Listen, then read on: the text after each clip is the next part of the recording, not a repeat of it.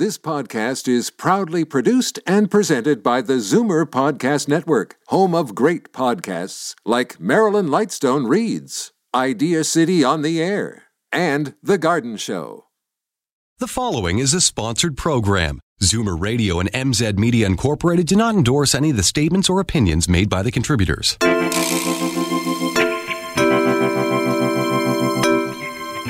As I was watching my clients go through a certain process from really suffering and not believing that they're capable of healing or that it wouldn't happen for them to actually starting to have a little bit more mental stamina and starting to have a little bit of belief in themselves and in the process to actually taking longer and longer strides towards feeling better and healing. Welcome to The Tonic. I'm your host, Jamie Bussin, and we're here to talk about your health and wellness. Today, we'll learn about cannabis and mental health. We'll discuss mental training for healing your body. We'll hear about three great overlooked grains. And lastly, we'll find out how mindful communication can help you. But first, a little bit of business. The Zoomer Show, Canada's largest expo for living well, is back at the Enercare Centre in Toronto on October 26th and 27th. There's hundreds of exhibitors, the latest trends in health, fitness, food, and travel. And there's live music too. Plus, there's an expert panel on medical cannabis hosted by me, Jamie Bussin, and a special appearance by hockey legend Wendel Clark. The Zoomer Show, presented by Chip Reverse Mortgage. You can visit zoomershow.ca and enter promo code TONIC to get tickets for only $10. That's zoomershow.ca, promo code T O N I C. The Zoomer Show. Live longer, live better. Dr. Mandeep Singh is a well established psychiatrist currently employed at Apollo Applied Research and holds the position of Director of Wellness Programs at Be Well Health Clinic in Toronto. His extensive and broad experience includes ER urgent care and outpatient psychiatric care at Trillium Health Partners, as well as working with veterans in Canada and the United States. Dr. Singh is trained in both psychopharmacology as well as psychotherapy and has particular areas of interest in ADHD and sports psychiatry. Alongside patient care, his educational background includes being a part time faculty member at the University of Toronto, and he holds a master's in public administration and public policy from Syracuse University. He'll also be participating in the cannabis roundtable discussions that I'll be moderating at the Zoomer Show today and tomorrow afternoon. Welcome to the show, Doctor. How are you? I'm pretty good. Thank you for having me. So, we've covered cannabis on the show all sorts of different ways, but today our focus is going to be on cannabis and mental health, which is your expertise. Which is a good thing we got Right. you here. I'm the man to talk to. exactly. So, I know from learning a bit about you and conversations we've had that you advocate for a holistic approach to mental health. What does that mean? So generally, the approach I've always taken to, even if it should be general health as well, but you know, mental health is looking at uh, the person as a whole. Now, psychiatrists are known to, yeah, you know, doll out the medications, just Yeah. pill pushers, right? So I like to say I'm quite not like that. So really, at the end of my actual consultations, I usually start with saying, okay, you know, these are like my three tiers of, you know, uh, recommendations. And the first tier is like lifestyle, diet, exercise, being socially engaged. Again, like lifestyle things that would be uh, helpful in terms of a person's whole, you know, approach to living healthy. Right. Uh, the second tier, then, uh, I also in- include in those first tier uh, recommendations massage, naturopath, you know, acupuncture, mind- mindfulness, maybe? mindfulness, all these kind of things. Mindfulness will also come into the, my second tier, is like Ah. okay, therapy. It's tier two. Yeah, then that's the tier two. Usually, tier two and tier one work together because having a therapist is almost like having a coach. Mm-hmm. Right. You have someone that you're accountable to, and uh, you know you meet on a, a regular basis. So those two things usually are, I would say, 60, 70 percent of treatment when when I'm dealing with patients. And then the third tier, what most people would be happy to know, is medication. I was gonna say, that's- I don't, I don't, I don't jump to it right away. Eventually, we get to the medication. Exactly. And sometimes you need that. In some cases, depending on um, the diagnosis, medication is something that's needed. You know, before this, I was actually a family doctor as well. And I often used to say, okay, your blood pressure's a little bit high, or, you know, your sugar, you're, you're kind of borderline diabetes. Well, let's do some lifestyle things, uh, diet, exercise. Uh, but some people, just their genetics, and they need medication. Medications. So that's where kind of the stigma of mental health is as well. Sometimes in terms of, well, I don't want to be on meds because that means I'm crazy or something like that, and we don't use that word really. Yeah, I was surprised to hear it from you. so I often get that question at the end of the, the end of the consultation, like, "Am I crazy?" I'm like, "No." You know, everyone everyone has shades gray like this, and uh, but yeah, like I said, some people just need the medication, just like someone has cholesterol or blood pressure, and sometimes in cases the medication is something which, where it's uh, actually a stepping stone. So, say for instance for depression or anxiety, you know, if you're too anxious to go to the therapist or you're too anxious to socialize, that medication gives you that that uh, help in terms of maybe increasing your motivation or taking the edge off. So you can actually go do those tier one things once again, going to the gym and so forth. Right. And, and you know, those tier one things can help. Like, uh, you know, for me, my mood absolutely changes after I've exercised. Right, right. But there's only so much exercise you're going to do. And, and if you're suffering from depression, although I just read an article that says that exercise is intrinsic to helping with depression. Definitely. If you have chronic depression, I don't know that exercise is going to fix it for you. Right, right, right. And so part of your practice, I know, is also uh, medical cannabis. Right. So how does medical cannabis sort of fit in with the three tier structure that you're talking about? Right. So like like I was speaking about like a third tier medications. Now, medical cannabis isn't first line. To kind of give you a little bit of backstory why I actually Yeah. got into medical cannabis, especially for doctors. When we were trained, especially in psychiatry, mental health, trained in residency, cannabis was bad. Right. Right. And in some cases, it actually can be a risk factor for things. So it wasn't un, you know unreasonable to think that or be taught that in our education. Uh, but I found increasingly, especially in the ER, I, I kind of worked on both sides, so I kind of feel like I'm non-biased that way. In the ER, I used to see a lot of people come in with drug-induced psychoses or anxiety or depression. So I was seeing the worst of it. But then on my outpatient side, I was seeing patients, especially in the last you know about five years, they're using cannabis anyways. Right. And it's kind of gone light speed what's happened in about five years where Right. cannabis was illegal and now it's just being accepted. It's legalized last year. So I start wanting to know about it uh, because as a doctors we want to actually work with our patients Right. and it's just You'd hope. You're right, right. And, and it's a strange situation for a doctor. We're used to giving medications and being the experts on it. Right. What I was finding is that they were being the experts on medical cannabis and how it's working for them, and I couldn't have that conversation. Well, I have a lot of doctor friends, and you know the bias is certainly there, right? Right, Be- right. Because you know if they've been in practice for a significant period of time, you're right. Like you, they were told cannabis is is is a problem as opposed to a solution. It- to flip the switch and, and see that it might be part of the solution, I think would be a real mindset right? Yeah. difference, right? Oh, definitely. And I, I actually, the part of what I do is actually talk to doctors, uh, family doctors, and psychiatrists. Psychiatry is really, it's hard for them to come around because of the nature of what we deal with. But yeah, that's why I went into cannabis because like, I want to learn about it. And once I learned about it, I saw how much difference it made in, in people's lives and that it is, there is a role when maybe traditional medications haven't worked. And a lot of patients are like that. They're uh, treatment resistant or the side effects for the medication. So to have that again as a holistic approach, hey, these are all the options we have. Let's pick from one from here, one. Let's do a little acupuncture. Let's do a little exercise. Let's do a Right. little therapy. Okay, medications that really haven't worked, they're making you feel zombie-like, or sometimes people say they don't feel have feelings Or disengaged, disengaged. Right. Right. Okay, you know what? Cannabis might be something. Right. Um, but it's not. the- It's not necessarily for everybody. And Right. there are people who I'm sure you see who are already taking cannabis, Mm-hmm. perhaps recreationally, or maybe even as a crutch. Right. Right, You know, like people who are suffering from issues, anxiety, depression, or whatever. And we'll get into those specifically. May already be taking cannabis, but perhaps in the wrong way and for the wrong reasons. Right, right. And, and sorry, that was I was going to say that's the reason it's good for them to be engaged with a doctor, so Right. we can actually talk about okay, what strains might be uh, most helpful for you, or how can we do best manage this, or like I said, hey, you're just using cannabis. Have you talk about therapy? Right. Let's do that as well. Right. Okay, so let's let's get into some of the specifics. In your experience, and, and I know a lot of this at this stage is it's anecdotal as opposed to perhaps clinically researched. Uh, what are you seeing with cannabis and anxiety? And the, the three main things that it's helped m- most with, and I Yeah. see it in terms of pain, is the big one. Right. But a lot of times people have chronic pain, anxiety, and depression come along with that. So pain is one of the most prescribed reasons. Right. And then anxiety. It does have a pretty good, robust effect for anxiety. Now, again, this is where the education comes in. Certain strains, uh, we start talking about CBD, THC levels, Right. all that kind of stuff.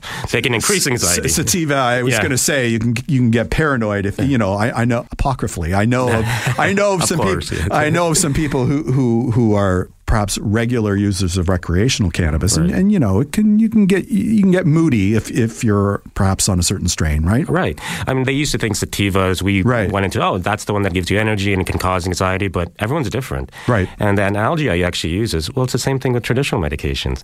The first blood pressure medication might not work, or the first antidepressant might not work. So it's, again, that trial and error that can still actually happen with medical cannabis as well. Uh, but for definitely for anxiety, and other comorbid things that come with pain, anxiety, depression is insomnia. So I think for me, maybe that's like the second or third most common reason for people to come in.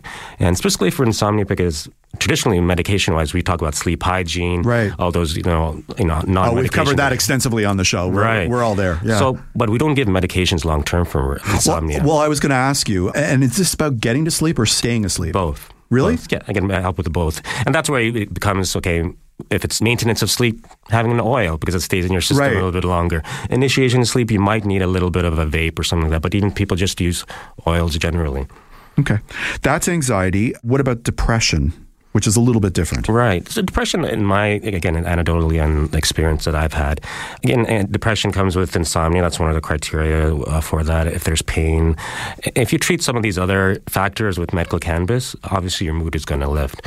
So I tend to say there's like an indirect effect because you're actually treating some of these other comorbid symptoms. Um, and again, depression often comes with anxiety as well. Now, um, there are some people who have a direct effect. They just just isolated depression and they feel that their mood is a little bit lifted. So again, it's a kind of a trial and error, but so far in my experience, I haven't seen as much as robust in terms of, I would say like 90% of my patients who have insomnia, they're going to get some re- results. Uh, anxiety, you know, I would say, you know, up to 60, 70%. Depression, I almost feel like the direct effect might be kind of indirect that way if you're treating some of the other comorbidities. Oh, okay. So it's for my own edification. So when you're talking about depression, it's usually piggybacking with some of the other conditions that we're already talking about. Right. So, so collaterally, if, if you're treating, let's say, anxiety, Right. then the depression melts away. It's it's kind of like if you're if you find yourself. You know, I, I have my moods. So, Mm. you know, I find that if, if I get out and exercise or if I'm engaging with people or if I'm eating right, that can bring me out of the mood. So I guess what you're saying is if, if you're working on all these things collectively together, Right, you right. can pull yourself out of the depression perhaps with the help of some cannabis. Definitely, definitely. Okay. I understand uh, you also do extensive work with people who may suffer with ADHD. Yeah, so actually, in, in my traditional, I guess my traditional practice, um, it was something that after uh, about two years ago, I just found a lot of patients coming in, and these are like 25, 26. I was going to ask you the, patients. the Yeah. age group. And there's sometimes some doctors are a little bit weary about ADHD. It's like the typical college student trying to get through, you know, med school or you know, burn through things. Um, but uh, with uh, with what I saw, just people who just never realized it, and in retrospect, having conversations with people that noticed this might be something that's been holding my back, holding me back in my potential. Were these patients, were they already on medication like Ritalin or anything? No, oh. no. So the, I ended my practice ended up being so big in that because I actually saw I saw the need for it. So I ended up filling that gap because it's hard to get full assessments for that. So it started there. And then anecdotally, I start seeing it with my cannabis patients, my other clinic. Right. Um, they happen to have ADHD. Like I said, it's, it's rare that they come in with one thing. Right. Um, and they just notice, I feel like I'm focusing a little bit better. Now, it's still not first line. Sorry, I want to get this right. You're saying that cannabis is helping them focus. Yeah, yeah. And again, Well, it's is, it, is, is it calming down their mind? Is that what it is, really? yeah, yeah. They actually feel like so- Slowing things down maybe for them. Exactly. And it might be they have some anxiety. ADHD comes with anxiety as well. Right. So that's what we're starting to see. Not by any means first line, something I'm just starting to notice that with Right. cannabis as well. So I have uh, an acquaintance. Uh, when I walk my dog, I see him, and he was in the army, and he suffers from PTSD. Right. And he swears by his medical cannabis. Are you finding that it's helping people with PTSD? Yeah, I mean, my, and I did my training in the U.S., so I, a third of my practice there was with veterans. Um, so I was happy to get involved with the veterans here in Canada. I really work with them a lot. And yeah, it's a huge uh, improvement in their quality of life. The PTSD brain is actually different. You mean chemically different? Yes, so it actually reacts to cannabis differently than maybe you and me would. So, and Well, you don't know me very well. you never know, right? You never know. But yeah, you know, most often the veterans, the regular medications haven't worked. They've gone through five, ten medications. Again, walking around like a zombie, no quality of life, and they switched over to medical cannabis. That is almost like a whole different subset for me when I'm dealing with PTSD veterans, first responders. And that may that may be an entirely different Yeah. show for us. There's a lot to cover there, I know. Yeah. But, But I just wanted to mention that because it falls under sort of the mental health definitely, umbrella. Definitely, definitely. All right. So we've talked about the positives, but I think we have to acknowledge there are some risks uh, with cannabis as well, right? Definitely. So l- l- let's chat a bit about that. So I'm just going to throw ideas out there. That they're my ideas. They're not necessarily yours, and you tell me if I'm off base. Okay. Uh, is there any risk of addiction? Uh, Of course, yeah, there is. You know, it's a low percentage. I tend to, you know, jokingly say caffeine has a higher risk potential, right? Yeah. But we've, we've actually found that people who've had other addictions, when they switch over to cannabis, they actually have less cravings for, say, alcohol and so forth. So with anything, there's still that risk, and we always have to monitor that, and that's what we do in the consultation. That again, you mentioned it before. We're not masking kind of underlining, you know, um, things that have to be dealt with through therapy or so forth. They're just not using it as a crutch, as you said. okay.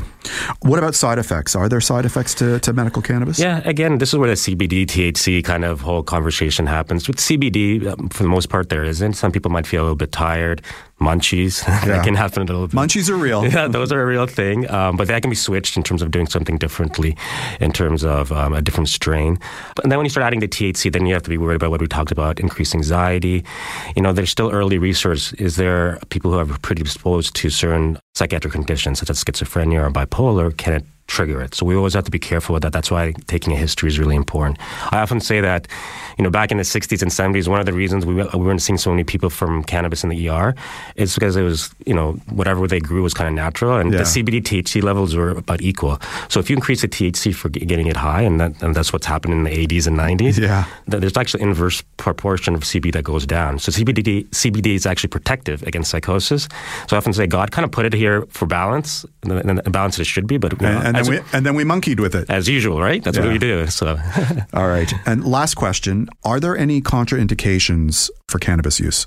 Yeah, so absolutely, if there is, like I said, a family history of schizophrenia, or if the person of themselves had any kind of psychotic symptoms, whether it's medically related or because of schizophrenia or even depression, um, bipolar disorder is another thing we want to make sure that we don't uh, destabilize things. And then the, under the age of 25 is kind of a soft criteria in terms of if ha- they haven't tried any other first line, then we should be a little bit careful because the brain is still developing till 25 years old. Right. So those are the kind of the main ones. And then, of course, there's a couple of medications, blood thinners, and so forth that there are interactions um, that we have to watch out for for the most part as well. But generally, it has a pretty good safety profile.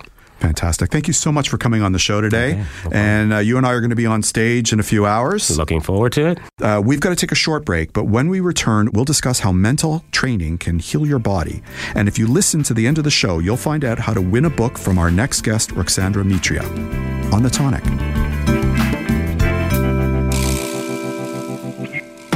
Now that summer has given way to the 9 to 5 grind, Tabasco and Egg Farmers of Ontario have created delicious breakfast recipes for seven days of eggs, showing Canadians how to shake up their work week breakfasts. With seven different sauces, it's easy to spice up a scramble or heighten the flavor of a ho hum sandwich for different eggs every day of the week. To get you started, Tabasco and Egg Farmers of Ontario are giving away five prizes of $1,000 in groceries. Visit tabascosauce.ca for contest details and to find quick, delicious, and nutritious breakfast recipes, including some that are perfect for meal prepping for even the busiest of mornings. Vital Directives is a center committed to helping people ignite their innate healing power and remove the barriers of fear that keep them in pain. Through changing their client's mindset and teaching them to connect with their body, the Vital Directives step by step process helps them focus, feel safe, and get immediate relief. Their process involves removing the physical limitations induced by chronic pain while creating personalized, high level self care and preventative measures. They believe that significantly reducing chronic pain is just the first step. Through powerful physical exercises and mindset shifts, coupled with solid support system, they inspire people to transform from the inside out. For more information, visit their website at vitaldirectives.com. You're listening to The Tonic on Zoomer Radio. Ruxandra Mitria is a mind body coach, author, and the founder of Vital Directives, a leading center for vibrant and healthy living, preventative health, wellness, growth, and rejuvenation. The Vital Directives tagline, Awaken Your Body, Celebrate Life, is her motto. Ruxandra has an unwavering belief in each person's inherent capacity for healing. Having had her own experience with the limitations created by chronic pain, she created a unique process that allowed her to heal her body. Ruxandra has dedicated her professional life to teaching her clients the processes that will ignite their innate healing capacity, significantly reducing chronic pain while developing the skills to create and maintain pain free, active lives. Welcome back to the show. Thank you, Jamie. Great to be here again. So, today we're talking about an interesting concept. Mm-hmm. You are likening the process of healing your body and, and dealing with pain to training for the Olympics, right? Yes. so, how did you come to this notion? As I was watching my clients go through a certain process uh, from really suffering and not believing that they're capable of healing or that it wouldn't happen for them, to actually start to starting to have a little bit more mental stamina and starting to have a little bit of belief in themselves and in the process to actually taking longer and longer strides towards feeling better and healing. I realized that it was a clear parallel between um, their process and, let's say, a high level Olympic athlete's process. What athletes do they have big goals and they have this the strong desire to achieve them. So the the strong desire to achieve what goals they have for that specific event, that is what carries them through. Their desire to get there, to get the medal, to qualify, to win the race, Right. and so on. That is the driving force Yes. Because they have this driving force, now they're employing everything they need to employ in order to get there. So this means that they're uh, dedicated, they're disciplined, they do what they're told to do by their coaches and trainers, and they don't stop only at the level of the physical training. Okay. They work on their mindset and they work on their um, emotional aspect um, of their lives. And that's what I thought that they did. And then I confirmed with a friend of mine who is an Olympic. I was going to ask you, did you research this? Yes, I did. I did. Um, I have a friend who is um, a coach for Olympic skaters. Yes. So I called him one day and I said, So, okay, tell me, what type of training do these athletes go through? Yes. And how much of it is mental training and emotional training? And he said that they spend between four hours to more sometimes a week working on their mindset. They have trainers, they have coaches who help them with their way of thinking and with their way of believing and uh, help them unearth any fears that they have and work through them. So then I thought, okay, so they have really big goals for themselves. They want to achieve something that's hard. They are willing to do everything that it takes, and then they're just doing the legwork Right. and they're putting everything in. Right. The mental and the emotional aspects as part of their training facilitates the ability to do the grunt work, the physical training, because because it's a marathon, right? Like- Exactly. right. It's like it, it's Yes. the, it's the same thing as changing your lifestyle for health. Where, where Exactly. you're you're dealing specifically with pain in, in this in this dialogue. But for example, if you want to achieve and keep your weight down, it's you know you can race to a result and Mm-hmm. you might succeed in the sprint. But you know, you look down the road and you still have to maintain that effort, and maintaining Yes. the effort is is purely mental and emotional. True. And emotional, yes. So now, if we're putting these two together in in parallel lines, a person who's been injured or Yes. who's suffered uh, with chronic pain for a long time, their biggest goal is to feel better, Right. to take their life back, Yes. right? So if the desire to achieve that is really strong, then they will too do everything it takes. And it's not just the body. Do you find that a person's desire to be pain free is tied to their belief that they actually can be pain free? I mean, if you've been suffering pain for a long time, you get to the point where you don't you don't think it, it's ever going to get better, right? Mm-hmm. That that can happen indeed. That's a very good point.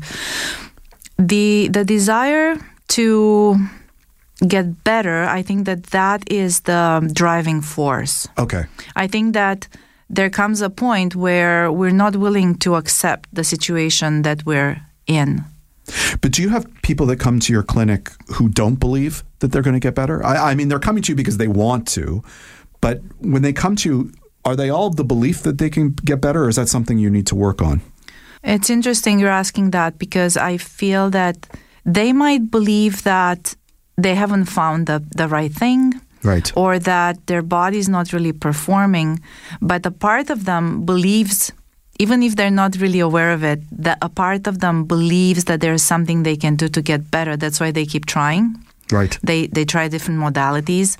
What happens at the level of the belief is that the fact that maybe sometimes they don't believe that their bodies will fall in line with a new way of being and moving and then we do work on on so, so that let, aspect. Let's talk about the types of things that you do Mm-hmm. to facilitate the mental and the emotional health Mm-hmm. that, that parallels the physical things that you're asking them to do. we do start working with the body from the very beginning. Right. We do movement. Right. It's an educational process that we go through.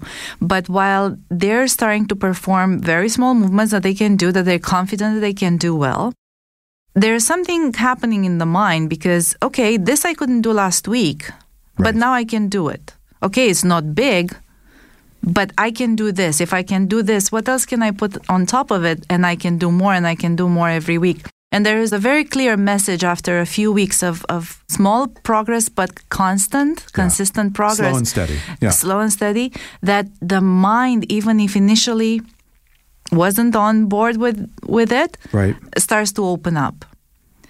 And then there's a question okay, I, I did this. Now, where else can I go? What else can I do? And when this happens, then the physical body changes faster because now you have your mind and your body pulling in the same direction. Right. And if there are emotions, fears, and so on that come up along the way, then we're, we're addressing them too. So, what sort of takeaways when you were when you were researching this? Wh- Where are the parallels? What sort of things do you do in the process that bolsters the the uh, mental and emotional aspects? I teach my clients to step by step consistently change a belief. For example, you cannot go from this hasn't happened, I don't think it's going to happen to wow, I can totally see it, it's amazing. No, it's like what's the first thought that you can have that's believable? Maybe a little bit of a stretch, but believable. And that's a process. I call it the step ladder process. Okay. So, okay, you're if you're at the stage where you say, "I don't think that I can do this right now. I don't think that this is possible," and then you can say, "Well, I don't think that I can do this right now, but." I did this tiny little step. My ankle is moving better, or I've learned how to align my spine against the wall, or something that you know you did, and even your mind cannot go against that because that's the truth. Right. So from there, you go to the next thought, the next process of changing your, your, your thinking. And what happens as we're changing the way we think and the way we feel about the healing process, the tension in the body starts to, to release. So then the physical processes are happening faster too. It's kind of like a snowball effect, right? If It's you, like a snowball effect, so, yes. so you start seeing the change, you start believing that there's more, you're capable of further change. Yes. And that makes it easier to actually facilitate the change, right? Exactly, yeah. The body responds very fast when we're working from all three aspects. Okay, so if somebody wanted to come to you and, and they had existing pain, what are some of the, the practical steps that they can take to start that process? How do we get that snowball rolling? The snowball. I always say find something that you can do in your body that doesn't hurt. So then, as you're moving throughout your day, you realize that this is hurting, this is hurting. Then you can get yourself out of the the trouble in your mind and the disbelief by saying yes, but this movement doesn't hurt. Right. And if there's one movement that doesn't hurt, then there's more. And then you you keep searching and you ask for help. You go and you ask for help. Right. You know, Because that's what Olympians do. They have a team of people helping a them. A team of people. Yes. Fantastic. Thank you so much for coming on the show today. Thank you. It's great to be here. Next month, you're going to be back to discuss Break the Cycle of Pain, right? Yes. But in the meantime, for our dedicated listeners, if they tune in to the end of the show, they're going to hear how they can win a copy of your book, You Don't Have to Live in Pain, right? Yes. Excellent. We've got to take a short break, but we'll be right back on The Tonic.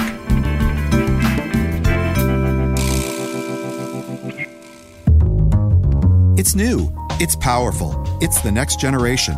It's Purica Recovery 3.0, a new formulation for inflammation relief and healing that brings together the strength of the original Purica Recovery with the rapid relief of Purica Curcumin 30% BDMC. It's a powerful antioxidant, anti inflammatory, and immunity optimizer all in one.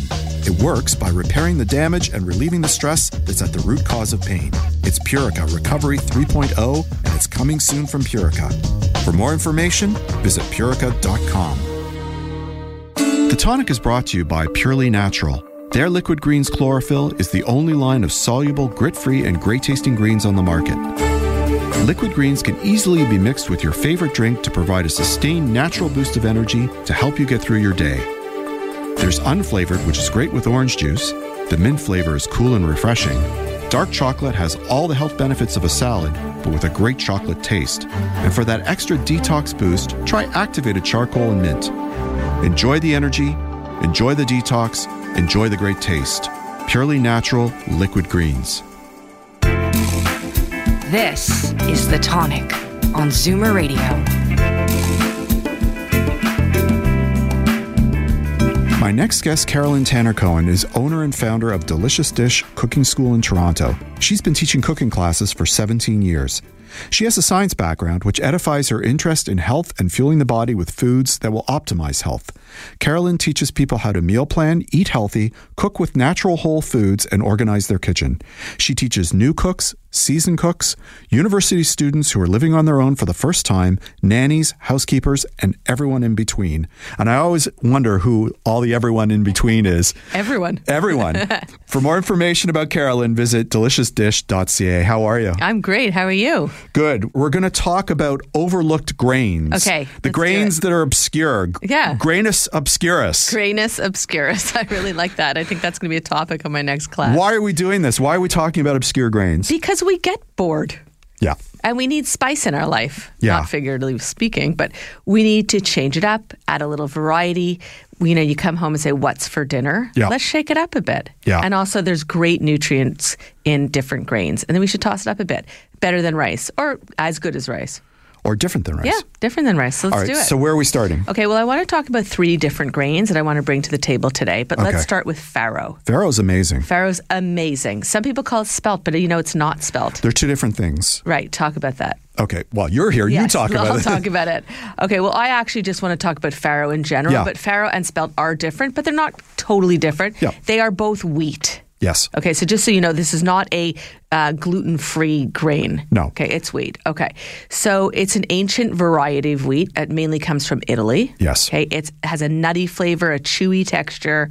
It's fabulous. It cooks beautifully. takes a little longer to cook, Yep. but then you could decide what kind of farro you're using. So if you go to the store, you could either buy it like a whole grain, or they call it semi-pearled or semi-perlato in Yeah. Italian, or pearled, which is not so great, and you lose a lot of the nutrients. So the most common one you'll see is semi-pearled, and that to me is the best one to cook. Did you know? Yeah. This is a little bit of historic fact. Yeah. When they talk about the Roman legions Okay. and how they ate and how they were able to conquer the world, what they were eating was farro. Really? Yep. I did not know that. Yeah, they didn't eat why pasta or rice. No, that that was the grain. That was the de facto grain that the Romans used as their staple. And that's why they were so strong. Exactly. That's why you should eat farro. That's why you should eat farro. I love it.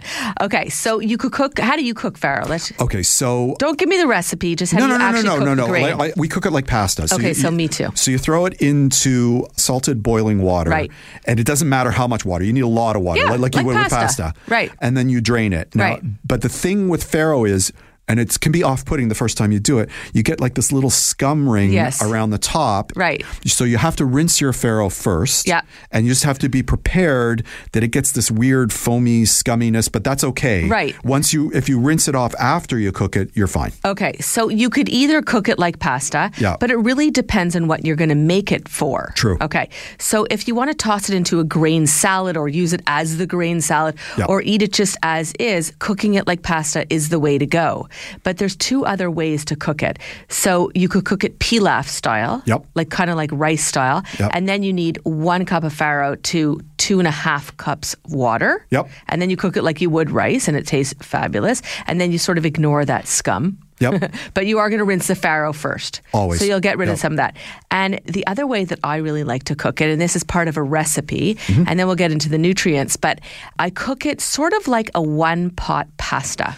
I was going to say risotto style. Okay, that's another way too. Yeah. But first, if you want to cook it like a one pot pasta, so you put like chopped onion, chopped garlic, cherry tomato halves or cherry tomato holes. You could even put handfuls of spinach and chili flakes and with a certain amount of water, and you cook it uncovered Yep. for about 30 minutes, and then you get it reduces down to a pilaf, but all the flavors have come together. Okay, so I have this recipe, and it's it's more of a winter recipe where you take uh, cube pancetta and you you, you kind of fry it off so it gets crispy. You Oh, take good. it out, I like and that. with the remaining fat, you stir in some garlic and and some onion, and you get it nice and Yeah. translucent. And then you pour in a can of tomatoes, Okay. and perhaps some borlotti beans, and you cook. The farro in the tomato juice. So the, you the don't have to- farro's raw. Farro's raw, and you don't add any water at all, Right. but it soaks up all of the Oh, tomato. wow. And then you put the crunchy pancetta back. Oh, yum. And it is, you put a lot of Parmesan on it, and man, is that delicious. good. Oh, it's really kind of like a risotto. Are you using the semi-pearled stuff for that? Because you're not. You have to be. Yeah. Or the or the pearled, frankly. No, it's not pearl. Not the semi. So it's a semi-pearled. Yeah. There's a great Italian brand. I can't remember what it's Yeah. called, but it's the most common it, one. it comes vacuum sealed. Yes, in like this brownish Brown box, package. yeah. okay, fine. Okay, so I just want to talk about the nutrients in farro. Yep. So in a quarter cup of farro, it's 200 calories. That's a quarter cup dry, Mm-hmm. and it will triple. At least triple. Farro will grow to triple the size. There are seven grams of protein, seven grams of fiber. Yep. Okay. There's 37 grams of carbs, and it has a very high, it has great nutrients, high in minerals and antioxidants. It's great for reducing heart disease, diabetes, and apparently cognitive decline. So this is all good stuff. Yeah. And it's good for debloating because it counterbalances the salt. The one thing is, it's hard to find. You have to go to Yeah, an Italian true. supermarket. You're True. not. You're not going to find it in the majors. No. but it's not too expensive. A package of it, probably three or four dollars, will get you two entrees for a family of four. Probably right. Yeah. So cook it up. Yep. And switch it up for the next time you make risotto. Okay, I'm done showing off. Okay. The other two grains that you are bringing to us today, I know nothing about. Okay, well, you could pipe in anyway. Okay, so here we go. try and stop me. Okay, so the next one I want to talk about is amaranth. Okay. Really, people don't cook with this. Yeah, I don't know it. And it's amazing, especially if you're keeping gluten free. Okay. Because it's a gluten free grain, okay? It has a very similar uh, nutrient profile to quinoa. It sounds biblical. I think it actually is biblical. Okay, so it's technically not a grain, it's a pseudo grain, just like quinoa. And it looks like a tiny little poppy seed, but it's white or Okay. beige. I've, I've seen them Okay, actually. yeah, yeah. It's a great way to reduce the nutrient power of any gluten free recipe. Okay. And it contains lysine. So that's why it's similar to quinoa, and that's why it makes a complete protein. It has 13% protein per cup. 26 grams, that's a lot. Mm-hmm. Calcium, magnesium, potassium, phosphorus, iron, cholesterol reducing properties. So, one cup of amaranth has 31% of the RDA for calcium, 14% of vitamin C, 82% of iron, and 13 grams of fiber, which I already said keeps you pretty regular. Yeah. That's a big bonus. Okay, so let me just talk about how to cook it. Okay. Yep. So you could cook it like pasta, and for me, it's the easiest way. You cook it, takes about 15 minutes in boiling water.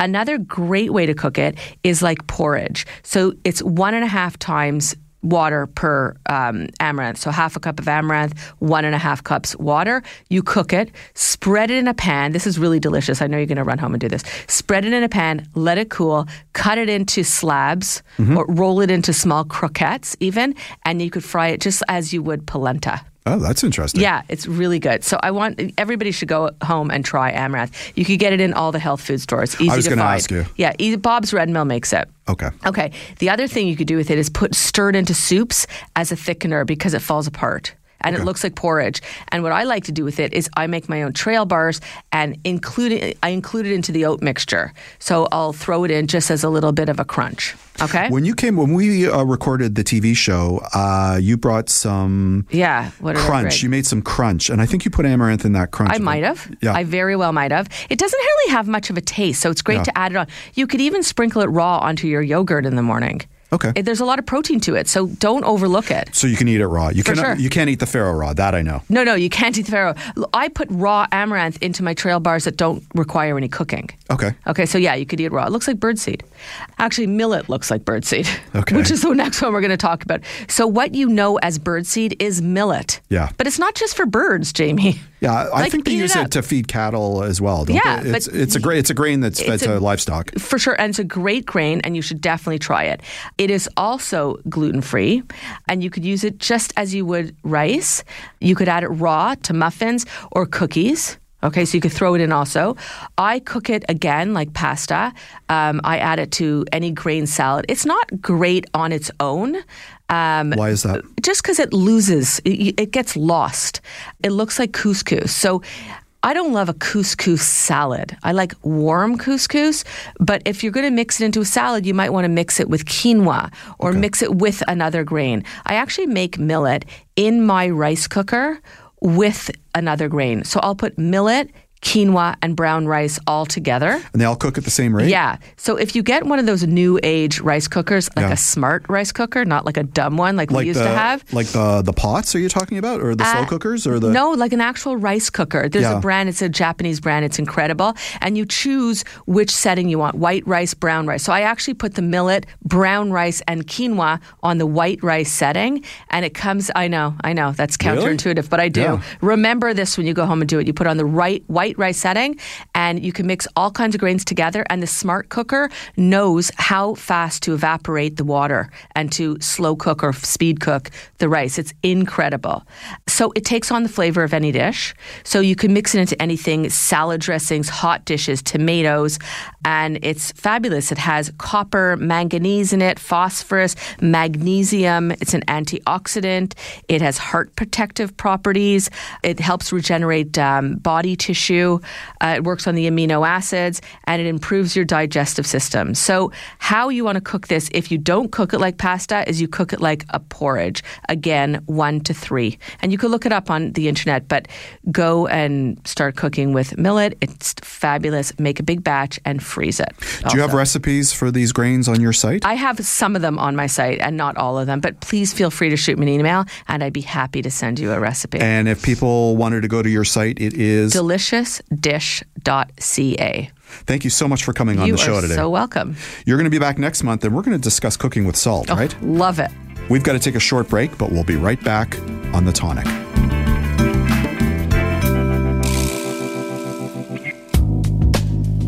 I'd like to give a shout out to our new sponsor, Omega Alpha. This company is 100% Canadian owned. Their team consists of allopathic and naturopathic doctors, nutritionists, researchers, and other scientific professionals, all led by their CEO, Dr. Gordon Chang. Formulations are created on their 40,000 square foot facility located in Toronto. Omega Alpha uses only the highest quality ingredients to manufacture the most efficacious yet price friendly nutraceuticals. For more information about Omega Alpha, visit OmegaAlphaInc.com. Hi, this is Jamie Bussin. I'm not only the host of the Tonic Talk Show, I'm also the publisher of Tonic Magazine. Tonic is a health and wellness magazine distributed with the Globe and Mail to home subscribers in the most affluent neighborhoods in Toronto. It's also available free on racks at over 150 locations across the GTA. For more information about Tonic Magazine, visit tonictoronto.com. Hey, if you like the Tonic Talk Show, you'll love Tonic Magazine, and vice versa. This is The Tonic on Zoomer Radio.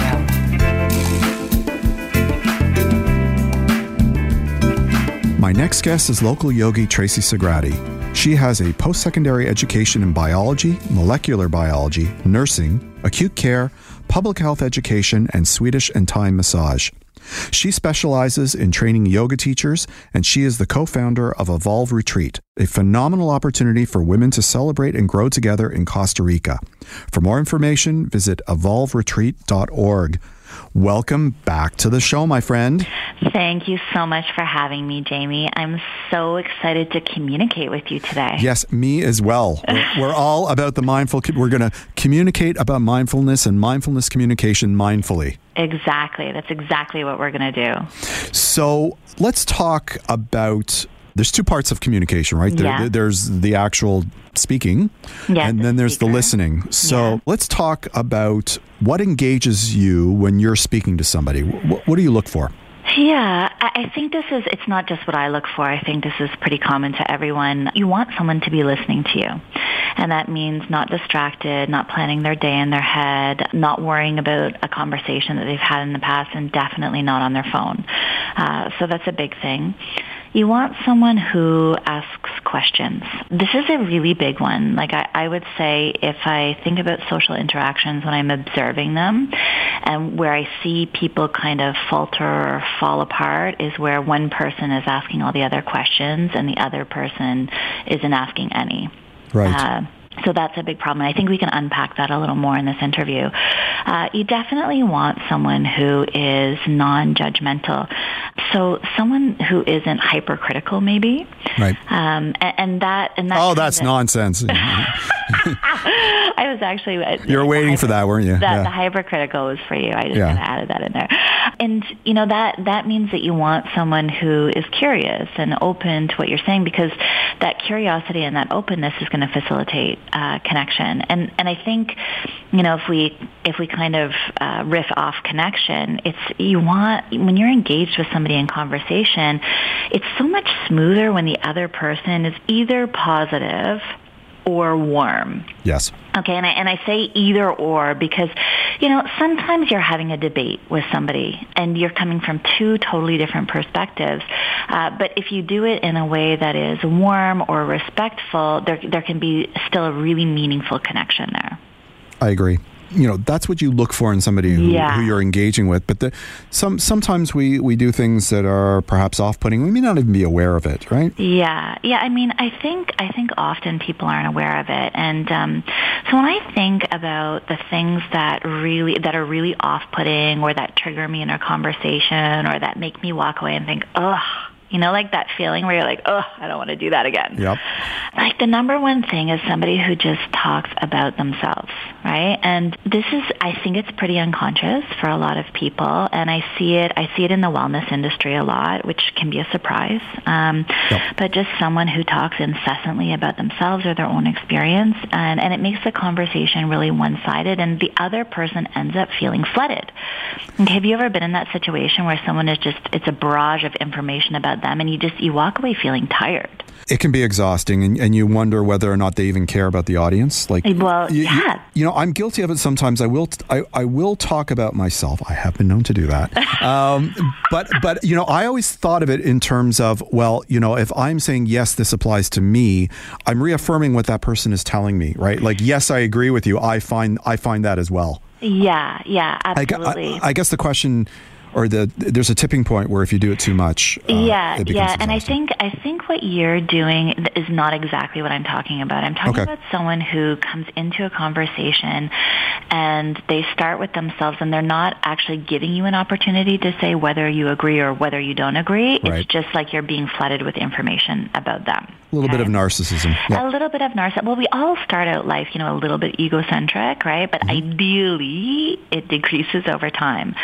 So, you know, so I think that that's pretty problematic. It can be, it can be pretty off-putting. Um, the, the next thing is someone who responds to your stories with the the one-upping, right? Yep. So it's like you, you know, maybe maybe you're connecting with a friend and you want to tell them something that happened in your day and and they're like you think that's bad this is what happened to me right and Yeah. it's always the situation of of one upping and it just it doesn't facilitate connection even if even if you think it facil- facilitates connection it doesn't it's it immediately makes you feel like you're not being heard you're not being mirrored you're not being you know connected with and it's dimi- it's does that. diminishing. Like somebody tells you something, good or bad, and Yeah. then you one up them or one negative them. You're Yeah. diminishing what they're saying. That- well, that's exactly what's happening. That's exactly. It, it's almost the, the conversation has moved into a competition, right. and that just pulls people away from each other. What else? The next thing is people who project their feelings or experiences onto you. And, um, you know, I have this story. I, I met with my daughter's teacher. I'm sort of afraid to say this on radio, but, but we were having this conversation and she interrupted me in the middle of the conversation to tell me a story about her daughter and then projected all this stuff onto my daughter that came from her daughter and I was like, whoa, wait a second. And I immediately felt completely misunderstood. You know, completely misunderstood. And this is very common. Um, the next is, you know, someone who isn't present. And I already said that. It's like someone who's on social media. Right. Someone who is insensitive to subtle cues, including body language, facial expression, or timing. I, right? Yeah, I, I feel like that's one that may be out of people's controls. I mean, s- some people have a better developed sense of EQ. They're just better at reading emotions and faces than for others. sure, for sure. But it's something that you can always build on. Okay. Right? It's it really is. It's it's it's a skill that you can build. You know, and it, and that's about mindset. It just really recognizing that you can improve your social interactions, especially if you have social anxiety, by learning to tune into those things. Okay. You know, and the final thing is somebody who complains all the time. Yeah. Right? Like that constant complaining can feel again like you're being flooded. Also, there's no perspective, right? If everything's bad, nothing's good. So- Exactly. Exactly. All right. So let's let's move on to what we can do to improve. Okay, so the first thing is to listen, right? And all that means is focus on the speaker, wait for them to finish, stop yourself from interrupting. And sometimes we interrupt because we're really excited or we're predicting something and we want to show that we're engaged. And so we, we say, wait, wait, wait, no, this is going to happen. And unfortunately, that again cuts the other person off, right? So number one is just listen. Yep. Once they finish speaking, demonstrate that you've understood, right? And this is this involves some kind of mirroring, right? So that you're expe- uh, reflecting the experience back to them, and and this might look like saying, uh, okay, so what I'm hearing from you is, or even what you said before, Jamie. What you do is, you know, if you're responding to someone and you say, oh, well, I find that to be true for me too, that is a form of mirroring. Yeah. Right? So that's actually totally appropriate. The third thing is to really put yourself in the speaker's shoes, right? So after they've spoken, instead of talking about yourself or your situation, try not to give them a personal response.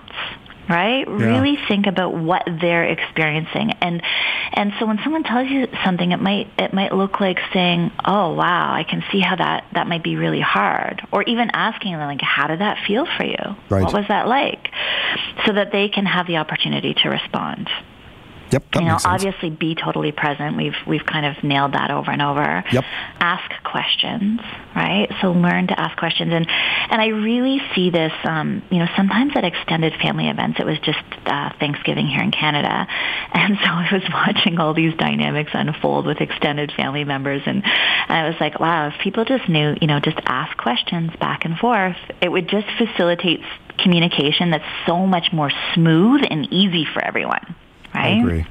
Although you know, I've we've been out with friends, and you know, we'll sort of decompress after the evening, Yeah. and you know, Naomi and I will turn to each other and, and say, you know, we don't know what's going on with them because all they did was ask us questions. And- And, Uh-huh, have you ever been in that situation where somebody's just peppering you with questions and you Oh, you feel like all, all you've been doing is sort of bringing them up to date and you don't Well, know what's going on? You know, It- that's almost like you're being interviewed, right? right? Yeah. Yeah. You know what I do in that situation when I notice that's happening? I'll actually say, "Okay, guys, you know, let's let's stop the interviewing. I want to ask you some questions. Just name it. Be explicit." One couple we're thinking of, they're like diabolical. They're really good. You can't get any information out of them.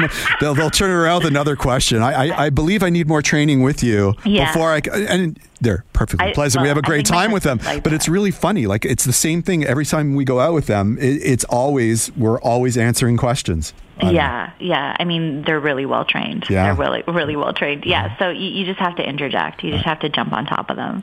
I guess. So funny. You know, the other thing I wanted to say too is just to be present to your own experience. And, What does that mean? um, so I have this friend, one of my good friends. We always talk about our spidey senses, Mm-hmm. right? So it's like, you know, when you're in a conversation, if you just really tune into your body, you might start to pick up, you know, when someone's actually infringing on your boundaries or if you feel like, oh, maybe I don't want to establish a connection with this person based on the way that the conversation is going, your body will tell you that way before your logical mind kicks in. Unless you're a paranoid like me.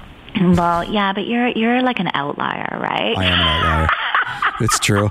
I, I find that most conversations are an intrusion onto my personal. No, that's not true. Easy. You see your That's not- senses. I'm just joking. to your spidey senses. No, mine are way off. My senses are off.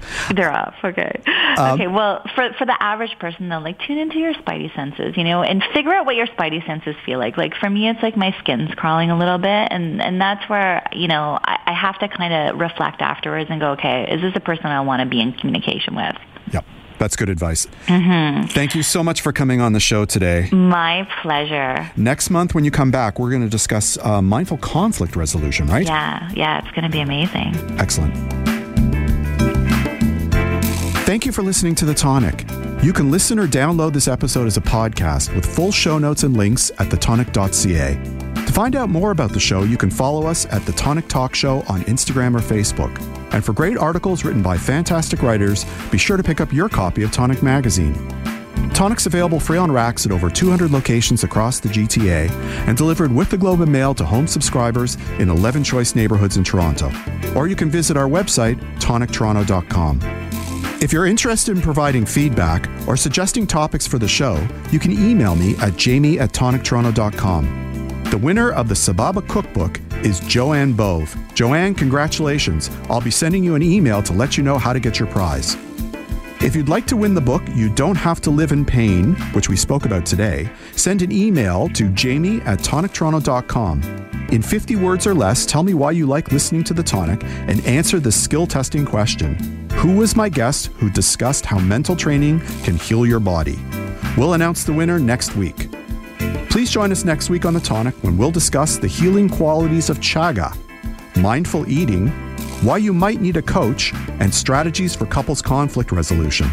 Until then, this is Jamie Bussin wishing you a healthy and happy week. Please consult a healthcare professional before starting any diet, exercise, supplementation, or medication program. This has been a paid announcement. This podcast is proudly produced and presented by the Zoomer Podcast Network, home of great podcasts like Marilyn Lightstone Reads, Idea City on the Air, and The Garden Show.